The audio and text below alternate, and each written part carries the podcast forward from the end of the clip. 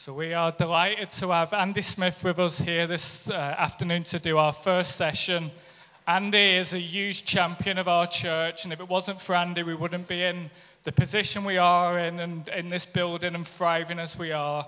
He's an incredible leader who leads uh, the Belfast Vineyard and also the wider Irish Vineyard movement. And I think um, he's um, going to say some things to us today and tomorrow which are going to really impact us both individually and collectively. There's a thing that still sticks with me, Andy, when you opened this church building a couple of years ago and you talked about our legacy as a church and um, investing in young people, and it's always stuck with me, and I'm sure stuck with a lot of people around this room too. So we're delighted to have him with us. And can we do? Can we get to our feet and do a real American style welcome for Andy? So get up, give it. He'll, he'll hate this, but let's do it.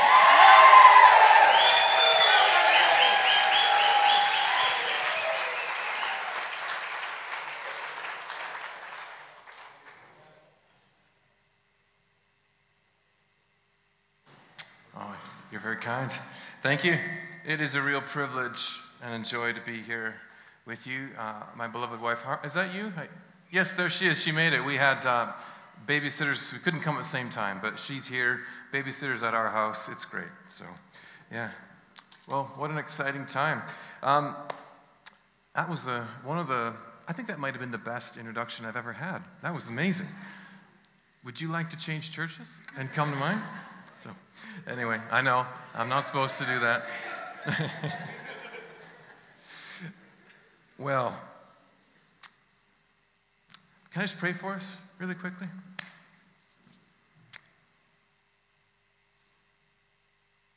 Lord, just as we set out, we just pray for the weight of your presence upon us.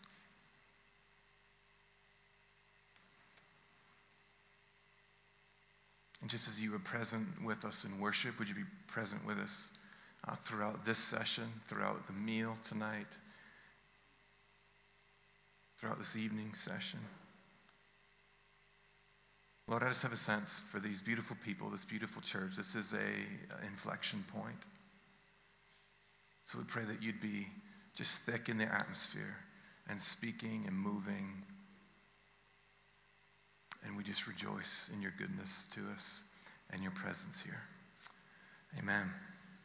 Well, uh, as was said, uh, we just have the joy of leading the vineyard in Belfast, and uh, Harmony and I also give some leadership to the vineyard churches in Ireland, and it is just a real thrill to kind of come in that in this capacity to talk to you uh, this afternoon. Uh, you're in for a treat because this evening uh, Harmony is going to speak. Uh, and then I think I'm, I'm on back with you tomorrow night if you can make it that far and winter doesn't try and kill us again. So well done for plowing through the snow and, and, and all that stuff. I, I, love the themes of this weekend uh, more of Jesus in me, more of Jesus in our worship, and more of Jesus in our city. And to be honest with you, it's one of the reasons we said yes to come and be part of things. You know, what you're wrestling with this weekend and as a community here are things that, you know, Harmony and I have decided to give our lives to.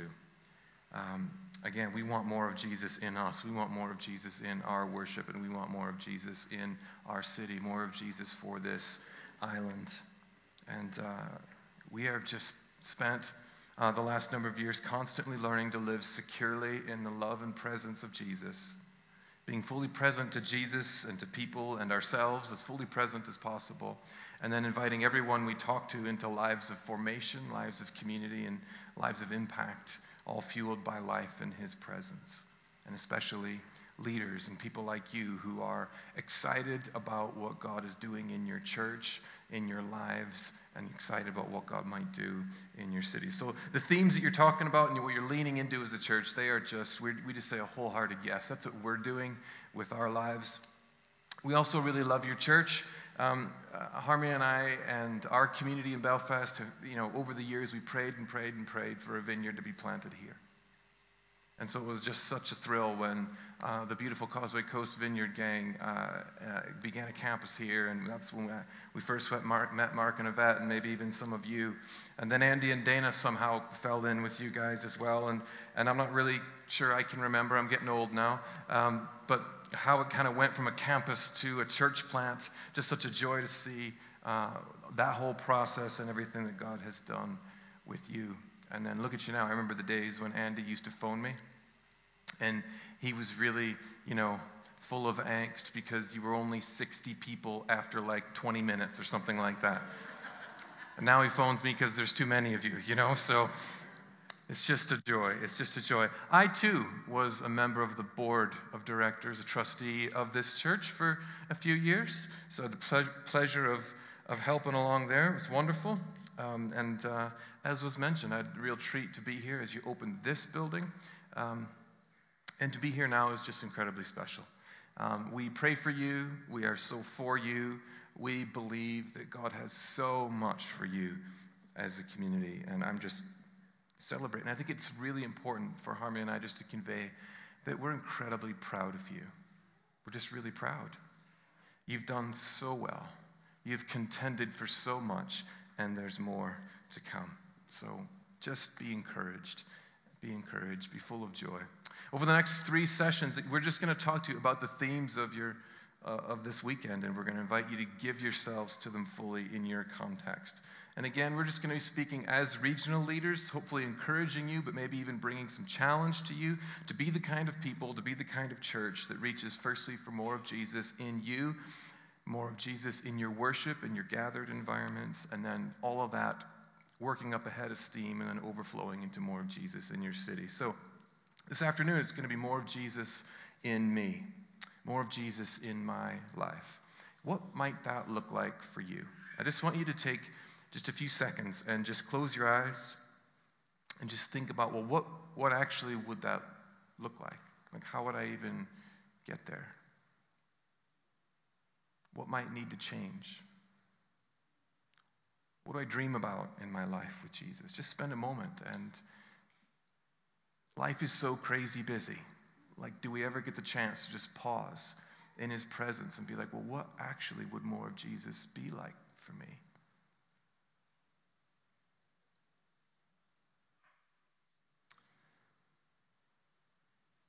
I think for me, the place I always go to when I think about this and contend for this is just a passage of scripture in John's gospel that has been transformational for me. You're not supposed to have favorite parts of the Bible, right? Especially as a pastor, you're supposed to love all the Bible, right? But my favorite, my the place I go over and over again is John chapter 15. And in John 15, just to set the context for you, uh, this is Jesus telling his closest followers how life with him, how following him is supposed to work. He's inviting them into a certain kind of life and living securely in his presence first experiencing the more of Him all the time in their lives first is right at the heart of it. It's right at the key of it. And John chapter 15 in the Gospel of John takes place after the Last Supper and before the Garden of Gethsemane. So this is Jesus moving from one place to the other. And Bible scholars, if you look, look all this up, and the smart people who write about this, uh, they've traced the route from where the likely spot of the upper room where they had the Last Supper was and where the Garden of Gethsemane was. So the route that they've been walking goes right past the temple. And so they would have been probably walking and talking, doing the West Wing thing, walk and talk, right? We got to get to the garden, and they're all moving around, and Jesus is there with them. And he's telling them the most important things because time is short. The cross is looming. These are the last moments. And they pass by the temple, and why is that important? Well, um, on the facade, the front of the temple, and it would have been Passover time, great festival, great feast. So the temple would have been lit up by gigantic torches, and so it would have been loads of people around, and they're passing in front of it. And on the front of the temple, in gold, would have been of the vine, a picture of the vine, a symbol, a national symbol of Israel. And you have Jesus and the disciples moving past this, walking, talking. He probably would have pointed up. In John chapter 15, verse 1, he probably would have pointed and he said, I'm the true vine. I'm the true vine.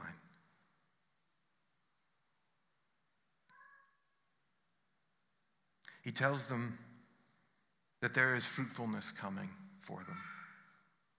But fruitfulness comes from abiding in his presence. I'm the true vine, and my Father is the gardener. He goes on to say, Remain in me, as I also remain in you. No branch can bear fruit by itself, it must remain in the vine. Neither can you bear fruit unless you remain in me. I am the vine, you are the branches. If you remain in me and I in you, you will bear much fruit. Apart from me, you can do nothing. Again, fruitfulness is coming. He's preparing his best leaders for life with him. They're to reach for fruitfulness without apology. They're even to expect it as normal. So never apologize for fruitfulness. But he tells them it doesn't come from striving, it doesn't come from manipulating, it doesn't come from bullying, it doesn't come from living on the edge of burnout. It comes from a life lived in his presence, experiencing his love and care for us. He invites them and he invites us to abide or dwell or live or remain in him. And he uses this symbol of a vine and branches. The branches bearing fruit because they're connected to the vine. It's not a picture of struggle, it's not a picture of striving. You know, trying to please God. If we just pray enough, if we just do this enough, if we just that do that enough, then God has to bless us. It's not a picture of that at all. It's not wondering if you make the grade. It's not a distant relationship. It's a close relationship, a deep friendship with Jesus. Friendship with Him is our first and foremost goal and trajectory and direction. What does your city need? It needs lots of things.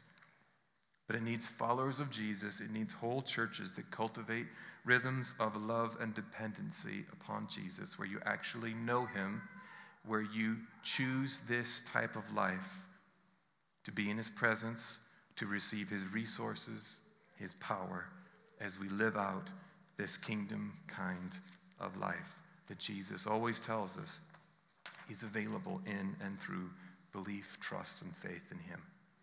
We're to know Him. We're to remain in Him before we do anything else. Before we produce, we remain. And we pursue a life of friendship, peace, and rest in His loving presence forever. And out of that place, we bear fruit. That's the easy yoke of Jesus. You were made for relationship with Him. Give yourselves to a life of deep and transforming and empowering friendship with Him. I said it a minute ago, I'll say it again. This is an invitation from Jesus. This life must be chosen, this life must be intended to do. It doesn't just happen by accident. He doesn't give them an option on this. He doesn't give us an option on this. Like, do you know what? Uh, some of you may choose to do this. You know, the people who are super saints or the God squad among you or the people who want to be pastors or think that church is really cool or something like that. Like, eh, you know, you'll do this, but the rest of you just go ahead and do whatever you want. No, this is Jesus with his closest friends and followers, his handpicked leaders at the most crucial time, the last bits of teaching he's going to be able to impart to them, telling them what the key to life with him and fruitfulness is. The way to receive more of him and everything they do. I've just come to really build my life on this passage of Scripture and this principle that Jesus invites us into. I've come to believe that it's really possible to, to live and to lead from the place of deep peace, rest, and stillness in joy. Safe and secure in God's presence and God's friendship. Safe to be who we are and do what Jesus has for us to do in a way that pleases his heart and leaves a kingdom legacy. And in the last few years, God's been teaching Harmony and I a ton about this, and He's really been changing us. We've been learning to live in His presence, to abide in Him, before we lead, before we do, before we look for fruitfulness. We've slowly been developing into John chapter 15 type leaders who do all we can to live in and attend to the presence of Jesus and experience his love and his care for us, and then let that overflow to everyone around us. And I just have to be honest with you, it's really hard. So if you intend to do this life, it's it's a simple life, but it's not an easy life, if that makes sense. We'll be working on this for the rest of our lives. I fail at it regularly. About three weekends ago, um, maybe four, I hit a real panic place. And uh, it's one of those things where some, when somebody in your church sends you an email and you think the world's ending and stuff like that. I've been doing this for like 16 years or something like that, so I've, I've, gotten a lot of those emails, and you would think that I'd be used to it by now. But I just, you know, went off to the fair, and I was panicking, and it was crazy. I ruined our Sabbath. It was just a disaster. And I was most certainly not responding to something from the place of deep peace and rest. I was responding from the place of anxiety, fear, and panic. So we regularly fail at this. But this life is possible. And I believe that one of the things that will mark you as a community is serving your city, seeing great things happen in your city and beyond, seeing the miracles of God. But not from the place of striving, but from the place of ease and rest and great joy. And you're going to model that out for your city. You're going to disciple people into this invitation of Jesus. You're going to disciple people into a John chapter 15 kind of life. And what I'm talking about, some of you are real activists and you're like, I, I joined this community because, man, they reach for fruit and they reach for fruitfulness, and I am passionate about that, and let's get some things done. I've sat around for far too long. Let's go, go, go. And I am right there with you. I love that too. I am passionate and serious about action and fruitfulness. I am just utterly convinced that fruitfulness comes from abiding. And how we do church and leadership and family and work and life uh, is actually determined by the people we are becoming. So, who are you becoming? Have you ever thought about that before? Is Jesus and his rhythms of life for you is that influencing who you are becoming? Are you cultivating a life rooted in the, in the love of Jesus for you? And are you regularly enjoying and receiving his presence? Is John chapter 15 happening in your life? Is it shaping who you are becoming? Is it shaping your children's experience of you as father or mother? Is it shaping your coworkers or your employees' experience of you as coworker or boss? Is it shaping and influencing who you are becoming. I have incredibly good news for you. You get to receive and experience uh, His presence for you. You are loved, and you get to live in that love. You get to live in His presence. What's active in you and the person you are becoming will be reproduced in the people you influence.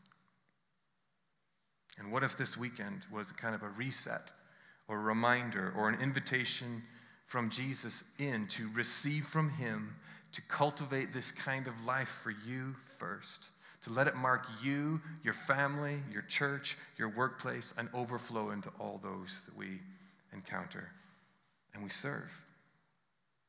And for our next bit of our time together, I just want to talk about what we can actually do in our lives to lean into this more. Because you know we just have to go from some really nice words that kind of ring true about the bible you know to some real concrete things in my life that i actually do. Because we can talk about yes we need to abide in jesus and remain in him and then let's go eat. And then we're like well how do you actually do that? Like that doesn't make any sense to me right? So let's try and bridge that gap for the time we have remaining. Uh, things that help us welcome more of Jesus into our hearts so that this time next year you can say, hey, I actually have some things in my life that help me encounter, abide, and remain in the presence and love of Jesus. And it's actually, in big ways and small ways, overflowing and impacting some things around me. So, what happens as as leaders and followers of Jesus when we live deliberately in the love of Jesus. So the first one I've got for you to think about is that you know identity is restored and reinforced. We we learn to live from a true identity rather than a false narrative about who we are. And Jesus in his baptism is our model for this. In his baptism, uh, uh, Jesus, he goes under the waters of baptism. What happens? Luke chapter 3, verse 22. A voice speaks from heaven. It's his Father in heaven. You are my Son, whom I love. With you I am well pleased. Before he does ministry, before he does anything, he has true identity bestowed upon him by the Father. And if he needed that, if he needed identity reinforced before he did anything, we certainly need that too. It happens as we're in the presence of Jesus and abide in Him. We get to hear His voice. We get to hear His well done. His blessing is bestowed upon us, and we begin to live from a true narrative, or we view ourselves from His, how He sees us, not how we see ourselves, the broken lenses that we see ourselves through, or, or who the world says we are. We get to see ourselves through His eyes. And He whispers to us who we are in His presence. Things like, I'm alive and well in the kingdom of a God who loves me very, very much. I'm safe and secure because of Jesus. I'm cleansed, I'm endorsed, and I'm called, and I'm made for fruitfulness. That's a true narrative. I'm not rejected. I'm a son or I'm a daughter. I don't need to strive. I can rest in his love. I can trust him no matter what. We were worshiping, it was beautiful, but so much of how we were worshiping is declaring truth of how God sees us, and so much was we can trust Jesus. That's all true narratives which we encounter in the presence of Jesus. I don't have to be compelling or prove anything to anyone else. Jesus is incredibly compelling, and I get to serve and follow him and live in his empowering presence. I can receive his resources. I don't have to live in lack. I can choose to live in the abundance of his goodness. And from that place, a true identity, we're free to be fully present with people and love them really, really well and serve them and bless others from the place of security rather than insecurity. Instead of lack, we can have abundance. Instead of fear and shame covering my story, I can embrace courage and honor. Instead of anxiety, I can live in the peace of the Lord Jesus Christ. Instead of narratives of insecurity and despair, we can live secure and joyful in the love of Jesus. And we can't rest in God's love and God's presence if we don't think we're worthy or lovable or able to live from a place of a true identity. It's in His presence and in His love that we're made whole. Identity is restored and reinforced. And we can resist the enemy's plans to derail and destroy and distract us. That's one thing that happens. Another thing that happens is we receive revelation. In His presence, we hear from the Lord about us, about what He thinks about us, about who He says we are, about what He wants to heal in us. We hear His voice and live. And we're all real activists here. I'm sure that's true. We all want to see things done. We're all high capacity. We all work hard at whatever it is we do, and we serve hard together in community. And if we aren't investing in His presence, if we aren't rooted in His love, we may be working hard and doing good things, but we may not be doing what we're supposed to be doing or what the Father wants to be doing in and through us, and in and through our church, and in and through our families, and in and through our city.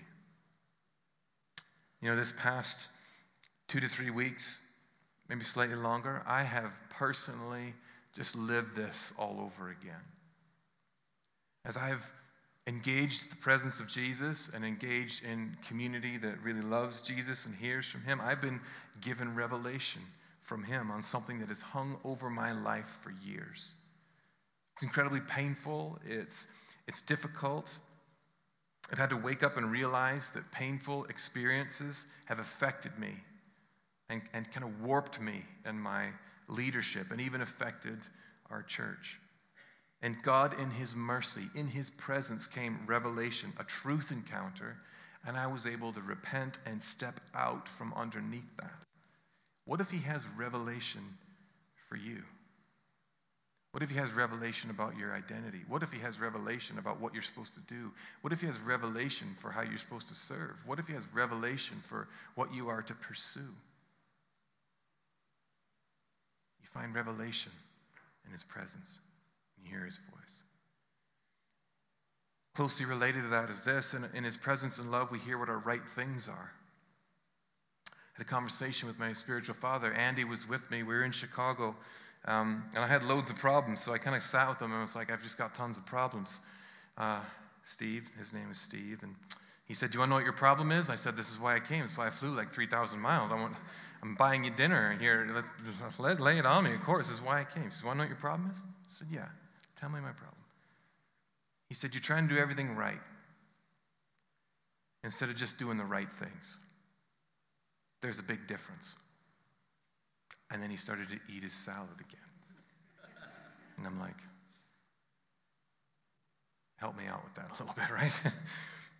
and he's just talking about the difference between perfectionism and faithfulness. And I went away and spent tons of time with Jesus and got revelation on what my right things were for each season, the things that the Father had for me to do that only I could do. Not anyone else's right thing, not insert famous Christian leader here, his or her right things, my right things that I was being asked to do. And revelation in the presence of Jesus gave me freedom to pursue those right things. The enemy of God's best is something very, very good. Where we do good things, but we don't do God's things. And in His presence, we get the freedom to do what He has for us to do that no one else can do. And we get to step out from the pressure to be someone else or to have success defined for us by other people and strive under that pressure. Success is actually being present to Jesus, loving Him well, receiving from Him, being present and loving people, and then doing what only you can do in your family, in your church, in your city, in our movement on this island. What I had to do was be me and do what I knew to be, what, what I was hearing from the Father. I had to do my right things. Do you know what your right things are for this season? You hear them in the sacred fire of Jesus' presence. It's the easy yoke of his love. I wasn't going to give you any assignments, but maybe I will. Maybe I'll give you a few assignments for a nice church weekend. What if you went away with Jesus or spent some time or stole some time tomorrow morning before church or just whenever in the next couple of weeks and you just got in his presence and asked him, What are your right things for the next six to 12 months? What is he asking of you? What does your family need from you? What does your church need from you? What does your city need from you in the next six or 12 months? What are your right things? Ask him what those are. And when we hear from Him and give ourselves to those, it sets us free to be faithful to Jesus and the place that He has called you to and the people that He has given to you. You need to find out your right things. If you don't know your right things, chances are you feel like you're spinning your wheels at times and maybe like you're headed for burnout. Finding out your right things is like mission critical, and you hear them in His presence. In His presence, we also experience transformation transformation. You get to live from the place of wholeness in Jesus. You get to live in His mercy. You get to have transformation for you. Like it's wonderful how your church, our church, churches like ours, we, we're just reaching for more of Jesus in our city. We look at our city and we say, Jesus, come and do more. We are, use us, we'll go. That's all wonderful.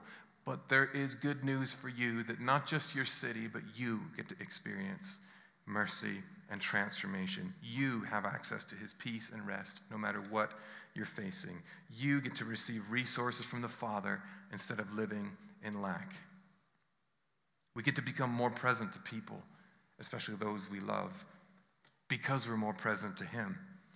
We get to be free to tell the truth about us, free to do conflict well, because we're more present to Him and healed in His presence and able to live from the place of security. You know, my testimony is that as I've opened up to more of Jesus in my life, He's brought profound healing to me. And part of the catalyst for this started a number of years ago. I realized that I wasn't very present or attentive to the presence of God and His love for me, and I had trouble being present with those that I love most, and I had trouble being present to my church. So, in short, I was a mess. I wasn't loving them well, and I wasn't very happy. I had things in my life like anxiety and anger and insecurity. And I began to see that if I didn't address this, I was in trouble. And so as I searched the scriptures, I found Jesus in the Gospels, completely secure in who he was, completely free to be present. He's fully present to the Father and his love for him. He's fully present to people. When he's on mission, he stops for the blind man. When he's headed towards Jerusalem and the cross, he stops and he notices Zacchaeus up a tree. And he stops for him. He's present to him. He's present to crowds. He's present to individuals. He's present to sinners. He's free to confront. He's free to forgive. He's free to show mercy. He's free to heal. He is free to cast out demons. He's free to do only what he sees the Father doing. He was and is the most profoundly present person to ever walk the face of the earth. And I decided to try and be like him and to do all I could to be fully present to him and experience and receive his love and then give that away all around me instead of giving away more of me. There's a quote from John Wimber, who was instrumental in the founding of the Vineyard movement. You kind of can't do a Vineyard Church weekend without quoting John Wimber, so here it is. We don't seek God's power, we seek his presence. His power and everything else we need is always found in his presence.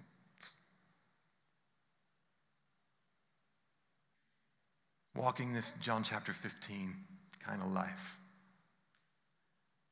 has allowed me to be more fruitful than was possible before because on that journey there's transformation. And He has that for you too. You can't avoid fruitfulness if you're, if you're abiding because it's a promise in the passage. So, again, what does Lisburn need? It needs lots of things. But it really needs faithful servants who know how to cultivate life in Jesus' presence, to receive from Him and bear fruit from that place.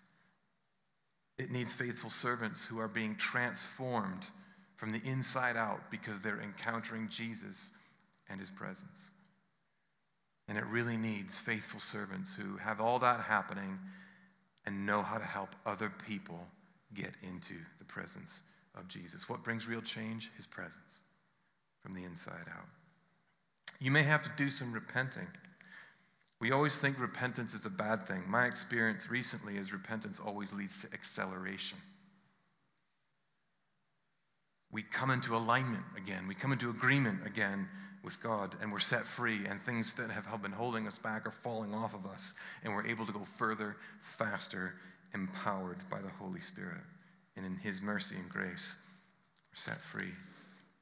For, so, for the last few minutes, I just want to talk about you know, those are some things that we have access to in the presence of Jesus and that happen to us and why we should be in the presence of Jesus. But what are some actually, okay, how do you actually do this? What are some things in your life uh, that you could put in starting tonight to just begin to build this life? I just have a few that are incredibly important to me. No doubt many of you are doing these things already, and there are way, way more. So this is not exhaustive at all.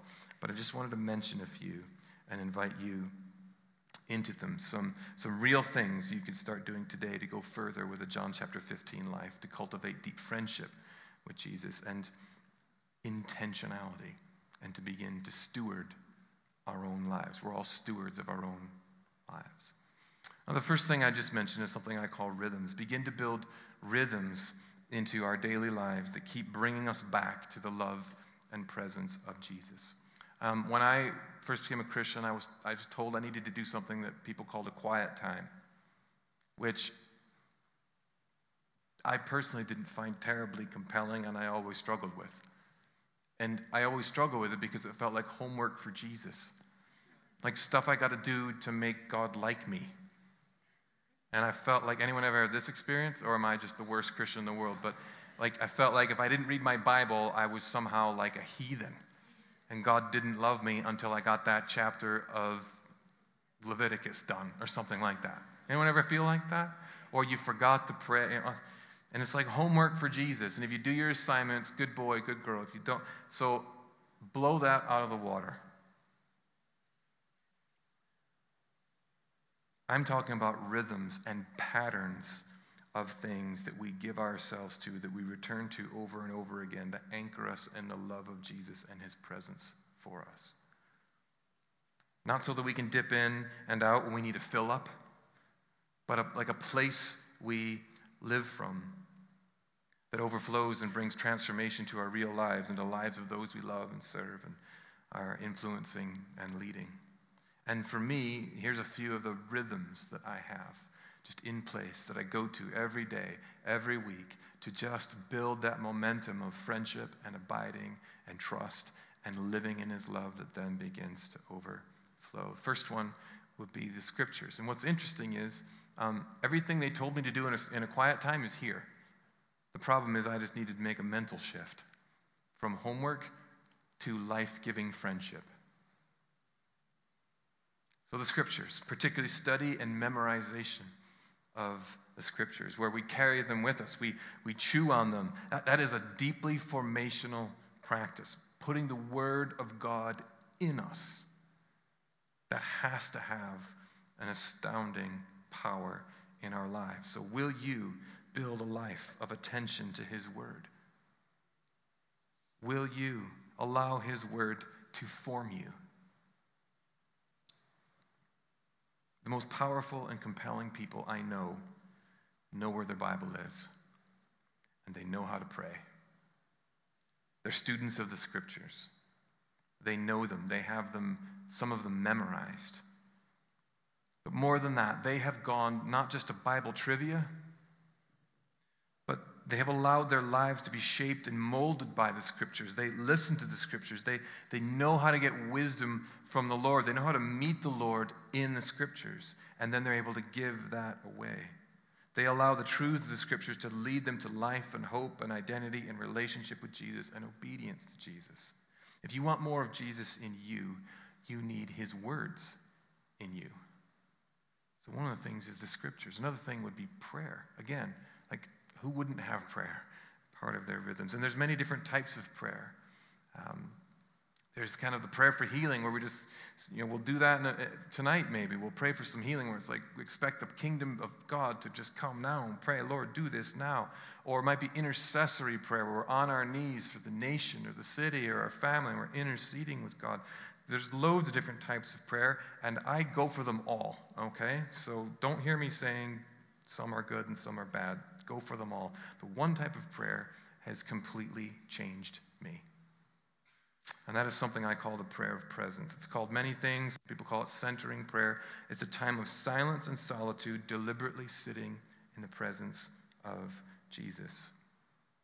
I daily spend extended times in silence before the Lord, entering into his presence, welcoming his presence, receiving his love, and then pouring out my adoration of him without saying a word. That has changed me over time by simply dedicating 10 minutes, 5 minutes, 2 minutes, 30 minutes to welcoming His presence and sitting in His presence and letting Him love me and speak to me. I have a man who is much older than me and much wiser than me and has been praying this way for probably 60 years. And he helps me. I'm like the rookie He's like, you know, Yoda. So, and uh, I've been chatting with him for a couple years now about prayer and this type of prayer. And uh, after kind of, I don't know, eight, nine months, and we were just talking about this and where I am, and where I am with some real challenges in my life and kind of some ways in which God had given me victory and, and healing. He just looked at me one day and he just said, You have experienced deep healing in his presence. And you might be thinking, like, this kind of prayer sounds a bit weird. Like, you some sort of mystic or something like that? You expecting me to, like, be a mystic? Well, I just think that this type of prayer actually is the fullest expression of the gospel. We are able to come into the presence of the Lord without fear or shame. No need to perform, no need to pray the right prayers, no need to do anything at all. Confident that because of Jesus we are saved by grace and faith in Him, and we are welcomed into the presence of the Lord and able to receive from Him. What if that was happening in your life? What if that was happening in the life of the majority of your community? What if we could all experience deep healing in the presence of Jesus over time? See, there's so much noise in our worlds, from social media to the way we do friendships and get information. It's so intense and, and it's just present all the time and it drowns out so much. If you want to make an impact, if you want more of Jesus in you, in your worship, in your city, in the nation, this is essential.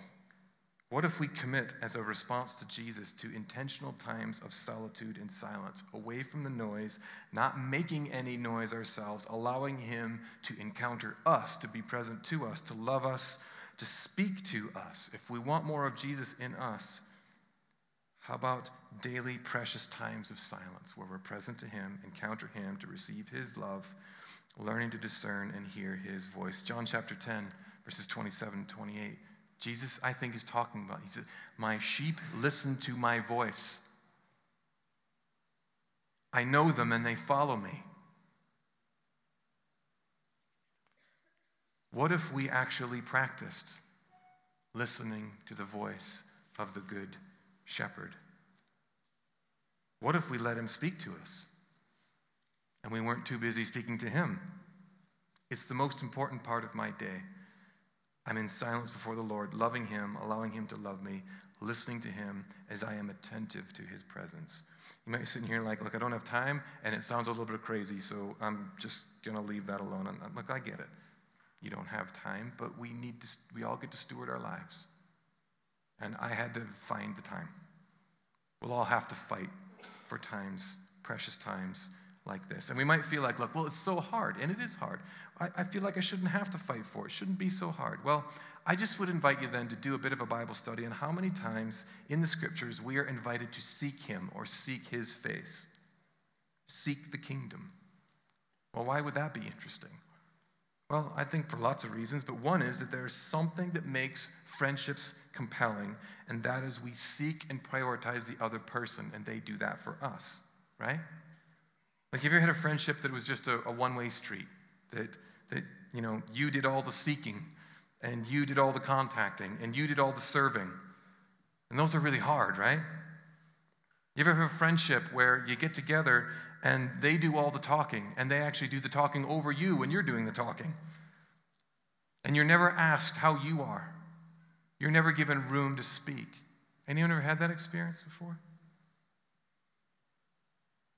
Well, life with Jesus is a friendship with Jesus. And if we're going to go for more of Jesus in us, deeper friendship with Him, we have to be up for some seeking and some prioritizing Him. And we need to be up for some listening. Because I think He wants to tell you some things.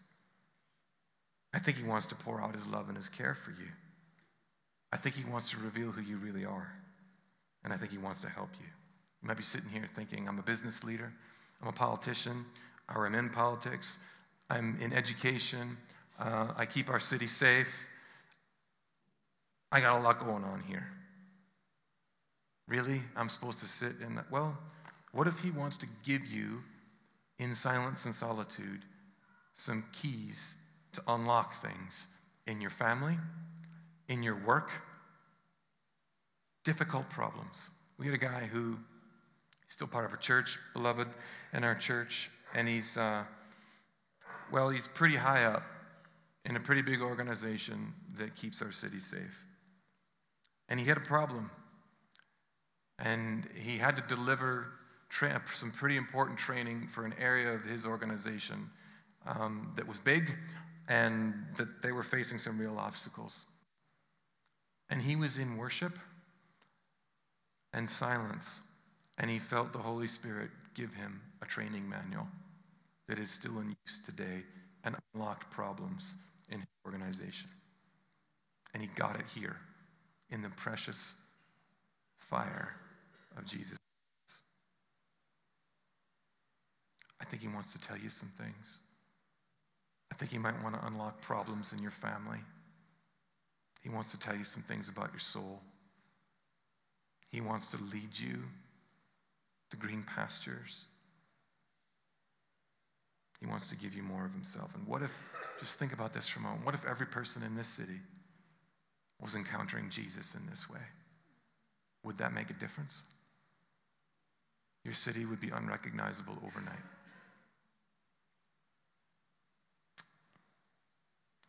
Well, speaking of stewarding your life, another thing I think is important is something that I and lots of other people would call a rule of life. A rule of life. And that's just an overall rule of life for each season. It's where we make big decisions about our life and what our priorities are in advance. To keep the love of Jesus and time in His presence at the center and use it as like a framework or boundaries. We decide what we need in our life in order to keep Jesus and His presence at the center so that we can receive from Him. We get those things in place, and then we say a lot of no's around that. We put things in, they're going to help that, and take things out that take that away. And we kind of use it as a grid for making decisions. So, um, this weekend was a great fit because it allowed us to speak about our themes that are on our life and to, to do what we're called to do. But other things we've had to say no to because they take away from our calling and from our time in the presence of Jesus. Or some of the people just call it simply boundaries or embracing limits. The most powerful and influential people I know, I said they know where their Bibles are, they also know where their boundaries are. They have the highest boundaries and they brace their limits. They are the people that make proactive decisions about their lives rather than reactive ones, and who are simply courageous enough to say a lot of no's so they can say one or two big yeses in the season of life. It's easy to think that by saying a lot of yeses, uh, it brings a lot into our lives and will have a big impact. But actually, the truth is the opposite. By saying, we think that, you know, if we say a lot of no's, things will pass us by and we'll miss out. But if we don't say any no's, we never get to say a robust yes to anything. We're constantly swamped and we're tired and we're pulled in any direction. And we just have that phrase going, I don't have time for that. Boundaries are the real life moments and decisions where we take ownership and responsibility for our lives. I need to move quickly. Another one is rest or Sabbath. Our experience of the love of God deepened significantly when we began to take Sabbath seriously, a 24 hour period every week of moving slow, resting, engaging with God and people and things we love. What's not to like about that, right? 24 hours of physical rest, but also uh, spiritual restoration and delight, slowing down, practicing, and living in gratitude. In Sabbath, we, we remember and we experience the rest and love of Jesus. Uh, it's amazing, it's really difficult, it's always challenged, uh, and it's an incredible delight. Sabbath is about light, and in the Jewish tradition, when Sabbath begins, they light candles. Uh, it's about goodness, enjoyment, relationships, fun, blessing, food, um, feasting, doing things you enjoy that give you life and rejuvenate you. All the powerful things in the world that God has given us to enjoy, most of all Himself, it's about engaging with those. Sabbath isn't just a holiday, it isn't just rest for the body and mind. It's also about encountering intentionally God's goodness for your soul and your spirit, your spiritual life with Him. It will increase your leadership capacity, it will increase your parenting capacity, it will increase your work capacity, your joy capacity, it will increase your peace and your wholeness and your ability to give those things to others. If you want more of Jesus in your life, you got to get more Sabbath into your life. Just for the sake of time, I'm going to go with the lightning round here. Uh, other helpful things prayer ministry, counseling, processing pain from our story with people who are gifted to do that. Sometimes we can't move forward with more of Jesus because pain is occupying the space and he needs to remove it. So some of us, we are desperate for more of Jesus in our life, but we got to face some pain. And God has equipped uh, men and women as counselors, pastors, friends to really help us. And some of us are going to go from this weekend saying, I have to address this thing that I've, i know I've never addressed. And you're going to get healing. And you're going to go further than you ever thought possible. A, a guy that really serves the, the global church incredibly well, a pastor called Pete Scazzero, written a bunch of different books. Uh, kind of the emotionally healthy spirituality, emotionally healthy leader. That family of books says this It's not possible to be spiritually mature while remaining emotionally immature.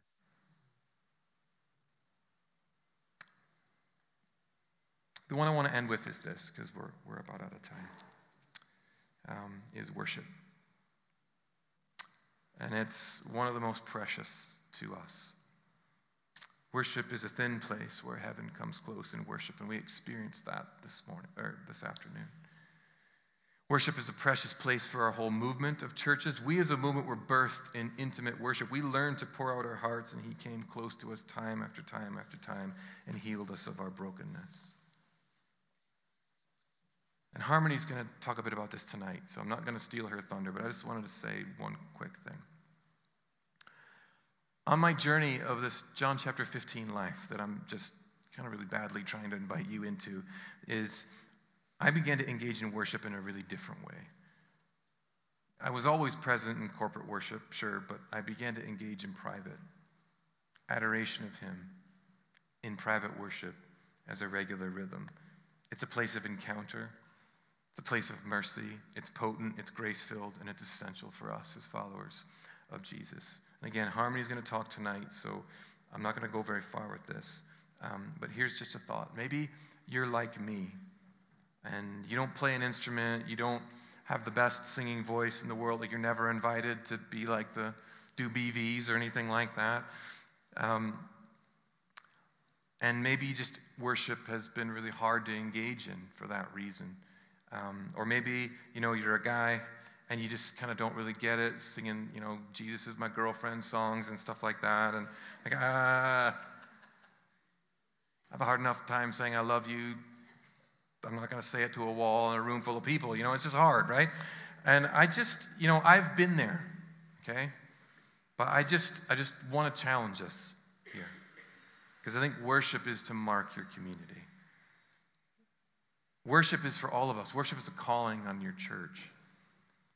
And a friend of mine that knew the Wimber family really, really well told me a story. Um, told me a story of John Wimber, who, uh, if you're old enough to remember, at one time the world sang vineyard worship, and you know the vineyard could have put on an album of somebody singing the phone book, and it would have sold like crazy because the Lord was just on vineyard worship for that season, and you know it, it just was, you know, it was happening. Let's just say that. And uh, John was super involved in that kind of led that charge, and he was gifted in that department, shall we say. Um, and um, a friend of mine who knew the Wimber family told me the story of John. Um, especially, he got cancer and a lot of other things going wrong at the end of his life. Especially when he was really sick towards the end. He would be up at night, unable to sleep. Um, and he would go downstairs in their home to his piano. And he would just sing love songs to Jesus. And my friend, uh, who knew the family super well, was talking with Carol, his wife, um, who told him this story where one night she heard him singing this worship song to Jesus, and she'd never heard it before. And she said um, she was around for all of it all of the vineyard worship, touching the Father's heart, 83, and all that stuff, you know. And she said this was the best worship song she had ever heard. It was incredible. The most incredible songs of adoration and love for Jesus. And they were never recorded. Because when she talked to John about it, he said, it's always the best for him. It's not for that. It's not for anyone else. It's just for him. And that's haunted me ever since I heard that story. And it made me want to reach for more in worship. Are we cultivating that heart? As disciples, as men, as women, are we cultivating the adoration and worship of Jesus at all times? Are we taking responsibility in this area? Will we take responsibility in this area, whether we can sing a note or not? Men, especially, in response to who Jesus is, will we build a life of worship? It's essential for more of Jesus in our lives. It's one of the most powerful, formational, and I believe city shaping things we can do as individuals and as a body of people is to gather and worship the Lord. And I believe you are to be known for that kind of worship. So, as I close, there's some things to live a John 15 chapter chapter 15 kind of life. Uh, tomorrow, I want to tie it in with, again, talking about legacy, because in John chapter 15, Um, if you abide in Christ, it overflows into fruitfulness, which can be stewarded to have a legacy, which I firmly believe God has for us as individuals, as families, and as churches. And legacies are things that are handed down from one generation to the next, or from one person or group to another, and they overflow beyond the original founding person or family or church, and they allow those who come after to walk easily in something that the founders had to fight for. And I have incredible faith for you and for your church and for our movement of churches that a kingdom legacy will overflow from this place. It'll hit your families and cascade through your families. It'll hit your city and it'll cascade through your city. And it will just explode out of here. It will influence Lisburn and the whole island. And it's going to impact many people for Jesus' sake and his glory long after we're all in glory and our great grandkids are doing this thing. It's going to impact people you'll never know and you'll never meet.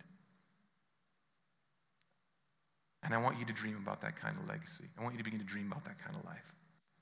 And it starts in His presence, which overflows into fruitfulness, which can be stewarded for legacy. So, will you accept the invitation of Jesus to abide in Him, to live intentionally in His, in his love and presence? And then will you bear fruit? And will you steward that for the rest of your days? We'll talk about that more tomorrow night. Right now, I want to pray for you. Is that okay? Would you stand with me?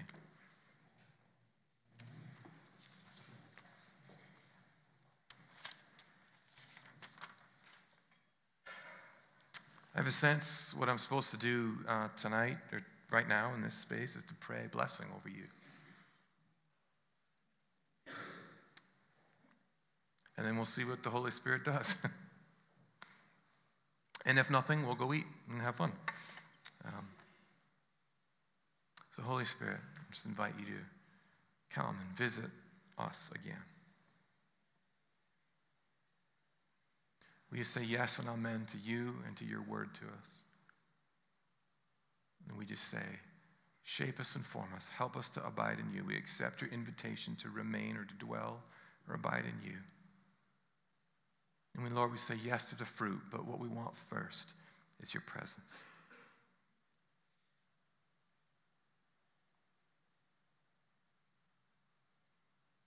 So, with any authority I have, I just bless you. I bless you to encounter the risen Jesus. I bless you to abide in him and to build friendship with him. I bless you to hear his voice. I bless you to receive his healing power. I bless you to hear your right things and to do them. I bless you to hear truth spoken over you and over situations. I bless you to receive deep healing from him. I bless you to bear outrageous fruit. I come against any lies of the enemy or the lies of men that has clouded your identity and who you think. And I release you from false expectations. I bless you to be who you are supposed to be.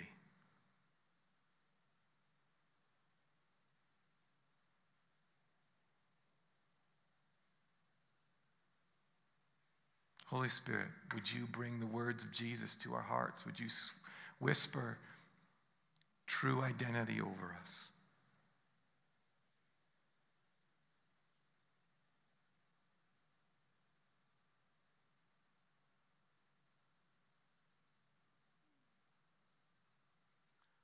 I bless your life in the scriptures.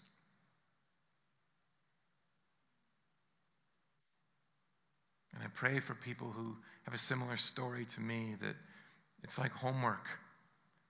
Lord Jesus, would it become encounter? And some of you are going to, you're, you're beginning to experience a feeling of like heart sickness, like longing. And that's the Holy Spirit prompting longing for the presence of Jesus. And it's like a, this kind of John 15 life is beginning to just get traction in you. That's what it is. And you're going to find yourself pining for his presence. You're going to find yourself at work like, can I steal away to the toilets and, and just be in his presence? Can I steal away at my lunch break? Can I, can I find some space at night? Can I rise earlier? You're going to rise early in the morning and just desire to be with Jesus. And it's that feeling of heart sickness like I need to be with my beloved. So, Holy Spirit, would you increase that? Would that mark this community? As individuals and as a body that cannot stop meeting together to worship, that cannot stop pursuing Jesus with all they have. I bless you to know him deeply. And I bless you to raise up many, many hundreds and thousands who learn to be in his presence and come to life. Amen.